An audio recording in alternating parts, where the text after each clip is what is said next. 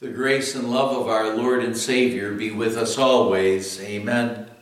The Word of God we want to consider today is again the beginning of our Gospel reading for this past Sunday, which was the 15th Sunday after Pentecost.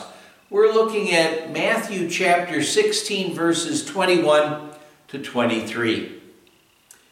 From that time on, Jesus began to explain to his disciples that he must go to Jerusalem and suffer many things at the hands of the elders, chief priests, and teachers of the law, and that he must be killed and on the third day be raised to life.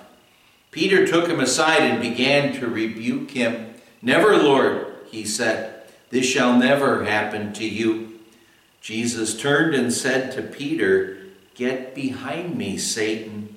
You are a stumbling block to me. You do not have in mind the things of God, but the things of men. Dear friends in Christ, when we think of Jesus' words to Peter, Get behind me, Satan. You are a stumbling block to me. You do not have in mind the things of God, but the things of men. When we think of those words, and then what, what Peter had just simply said was, Never, Lord, this shall never happen to you. He didn't want Jesus to have to suffer and die. Well, Jesus' words to him, Get behind me, Satan, they seem so harsh, especially since Peter's intentions were really good. But Satan was using an unsuspecting and unaware Peter, and Jesus wanted Peter to know that he was being used. Jesus didn't dilly dally with sin here. Instead, what Jesus did is he dealt decisively with the temptation that Satan hurled with at him. And now Jesus' manner of handling temptation in this instance gives us a, a good example, a good model for us. The most effective way for us to handle temptation is to immediately get it out of our sight or to put it behind us so that we don't see or think about it anymore. The longer we entertain a temptation in our minds or keep it before our eyes, the greater danger there is for us of caving in. Satan loves to warp our minds and get us to think that sin and falling to temptation actually brings us great blessing. And he's a master deceiver trying to get us to think that way.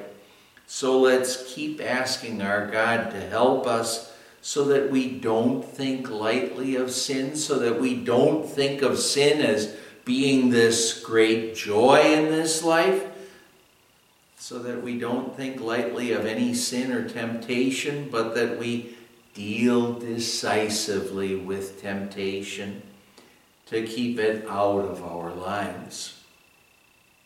There was a pastor who did deal decisively with sin, and in his decisive dealing, he called sin that abominable thing that God hates. Well, there was a leader in his congregation who, who wasn't exactly thrilled with how the pastor put it like that, and he said to the pastor one day, Pastor, we wish you wouldn't speak so plainly about sin. Our young people, hearing you, will be more likely to indulge in sin. Call it something else an inhibition, an error, or a mistake, or even a twist in our nature. When the pastor heard that, he thought for a second and then he said to the man, I understand what you mean. And then he went to his desk and brought out this little bottle. He said, This bottle contains strychnine. You will see that the red label here reads poison. Would you suggest that I change the label and paste one on that says wintergreen? The more harmless the name, the more dangerous the dose will be. That pastor's point needs to be taken. Sin is dangerous. Any and all sin is dangerous. It's dangerous when we'd ever think of something as being a, a little sin. Without forgiveness, any sin would lead to death eternal death. So let's deal decisively with sin and let's ask God for his help and trust in him so that no sin is able to rule over us, so that we don't think lightly of any sin, but that we look to our Savior for his forgiveness. Amen. Lord God, Heavenly Father, help us always to carefully watch out for Satan, to deal decisively with temptation, and to keep on trusting in you and your loving care. We pray in Jesus' name. Amen.